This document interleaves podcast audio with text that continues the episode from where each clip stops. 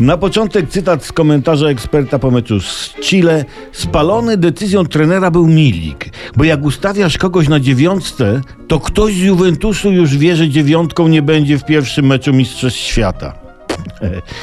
Jak ktoś się ustawia najwyżej, to w zasadzie masz komunikat, że pobiegaj dzisiaj z Chile, ale za 6 dni z Meksykiem to raczej kto inny będzie biegał.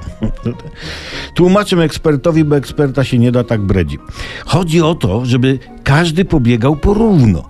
Milik ma numer 7. Ustawienie siódemki na dziewiątce miało zmylić przeciwnika.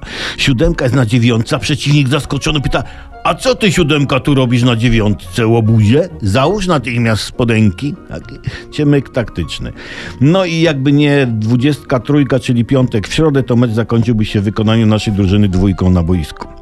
No tak, gramy tak gramy. Jeden się waha, drugi ma stracha.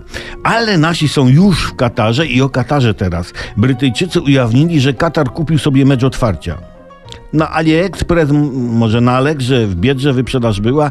Nie wiadomo, w każdym razie Katar zapłacił Ekwadorowi 7,5 miliona dolarów.